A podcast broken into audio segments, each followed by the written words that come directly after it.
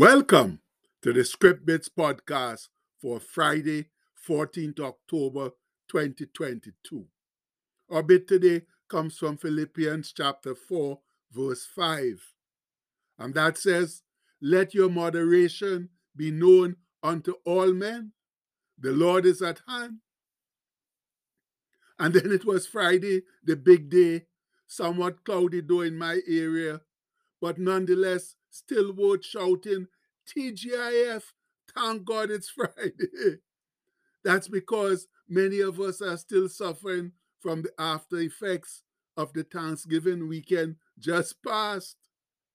Yes, when you're running on emergency power, it's always a blessing to find time to recharge those life batteries. And that's what the weekend is really for. That's rest relaxation, and recharging for another tough work week.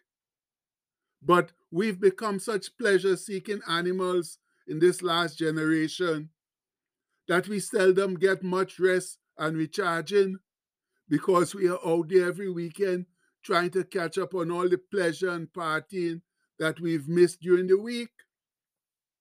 So when Monday rolls around, as it inevitably does, we have to go back out to work in a tired frame of mind and body again? No, it's obvious that if we are tired in both body and mind, that our work is going to suffer. We're not going to put out our best effort, and the diligence and excellence that we talk about so much will be lacking. And that's not good for followers of Christ because his watchwords our diligence and excellence. As Uncle Charles, that's Dr. Charles Stanley, likes to say, look your best, be your best, and do your best. That should be the basic motto of the Christian believer, always trying to do our best in Christ's name. And now there's nothing that says we cannot enjoy ourselves, but too much of anything is bad for us. We ought to keep our lives in some semblance of balance. And it's not always easy to do, especially with the feast of pleasures that are currently available in our pleasure centered world and are co- constantly be, being thrown up in our faces. That's why Bro Paul, after telling the Philippians to rejoice, however, warned them let your moderation be known unto all men. The Lord is at hand. And what does all that mean? Here's an interesting excerpt from the GodTube website highlighting the Barnes Bible commentary on the subject. It says, Let your moderation be known unto all men means, that is, let it be such that others may see it this does not mean that they were to make an ostentatious display of it, but that it should be such a characteristic of their lives that it would be constantly visible to others. The word moderation, and they show two Greek words there in Greek form. I would leave them alone today. The word moderation refers to restraint on the passions general soberness of living, being free from all excesses. The word properly means that which is fit for suitable, and then propriety, gentleness, mildness. They were to indulge in no excess of passion or dress or eating or drinking. They were to govern their appetites, restrain their temper, and to be examples of what was proper for people in view of the expectation that the Lord would soon appear. And as per the Lord is at hand, the idea is that the expectation that the Lord Jesus will come ought to be allowed to produce moderation of our passions in our manner of living, in our expectations of what this world can furnish, and in our desires of earthly good on him who feels that he is soon to die and to stand at the bar of God, on him who expects soon to see the Lord Jesus come in the clouds of heaven, it cannot fail to have this effect. However, people indulge their passions, are extravagant in their plans of life, and in their expectations of earthly good for themselves and for their families, because they have no realizing sense of the truth that there is before them a vast eternity. He that has a lively expectation that heaven will soon be his will form very moderate expectations of what this world can furnish. End of quote. Yes, friends, the believer can't afford to be ostentatious or overly proud and carry on with the behavior that rises out of that kind of temperament. For remember that actions speak louder than words. And if we are guilty of too much carousing, pride, and arrogance, and such ungodly things, then the unbeliever will never come to Christ when we witness to them. They will just laugh at us, realizing that we are only talking the talk, but not walking the walk. In other words, we are just like them in our actions, where it counts ever so much more.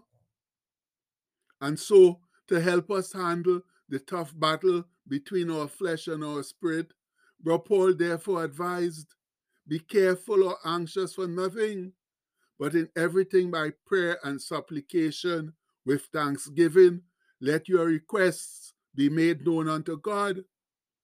And the peace of God, which passeth all understanding, shall keep or guard your hearts and minds through Christ Jesus. And we all know that comes from Philippians 4, verses 6 to 7. Yes, my brethren, that's the only way we can successfully overcome the enemy when he begins throwing all his pleasure filled darts at us. As they say, take it all to God. And that's the gospel truth. And now, if that's really so, then let's take our troubles right now, now to a gracious and merciful God through our Friday chant. As one sincere voice, Oh Lord, thanks for getting me safely through this past week. You know it's been rough. What with all the anxiety, the confusion, and havoc that the several viruses and our many other problems are causing? We can't seem to fix it on our own, Lord. That means we desperately need your help. O Heavenly Father, with your omnipotent help and our trusting faith, we know that we can stand strong and steadfast and defeat both the viruses and the simmering unrest in our land. So, Lord, we sincerely ask you today to give the governments and those involved in the forefront of this serious and unexpected storm the wise guidance to handle the situation properly with the least amount of loss to life and property as possible. And please help those of us who must go out to work amidst all the confusion to be responsible and to stay safe and avoid any more serious setbacks. And Lord, we fervently pray that you will use this situation to bring a lot of backsliders back to your fold. Please show them the error of their ways. And please introduce a whole new flock who will embrace your love and compassion by the example that we, your faithful believers, set. Yes, Lord, please use this pandemic and the threatening to boil over discontent and dissatisfaction in our land as a means of restoring faith in you so that our sinful world can wake up and smell the coffee. Yes, Lord, we need to wake up and smell it sweet and strong. And we pray this in the name of our Lord and Savior Jesus Christ. Amen. And now, as whenever we go to God in prayer, there are things we need to do before He will do what He needs to do. So please, if we desire Him to work on our behalf, then let's get busy doing the things we ought to, we know we ought to be doing. Otherwise, our prayers are a waste of time and breath. Much love. And the postscript for today says, if our yin and yang aren't in balance, then our souls and spirits can function in Christ like efficiency. And that's the indisputable truth, my people. If our souls and spirits aren't in balance, if we're not well rested and well read up on our prayers and uh, our Bible and stuff, then we can't function properly, can't function the way Christ wants us to function. So please, let's get ourselves together. We know what to do. So please let's do it and let's get out there and live for Christ. Because as we say every day, that's the best option we have. And we pray that in his mighty name. Amen.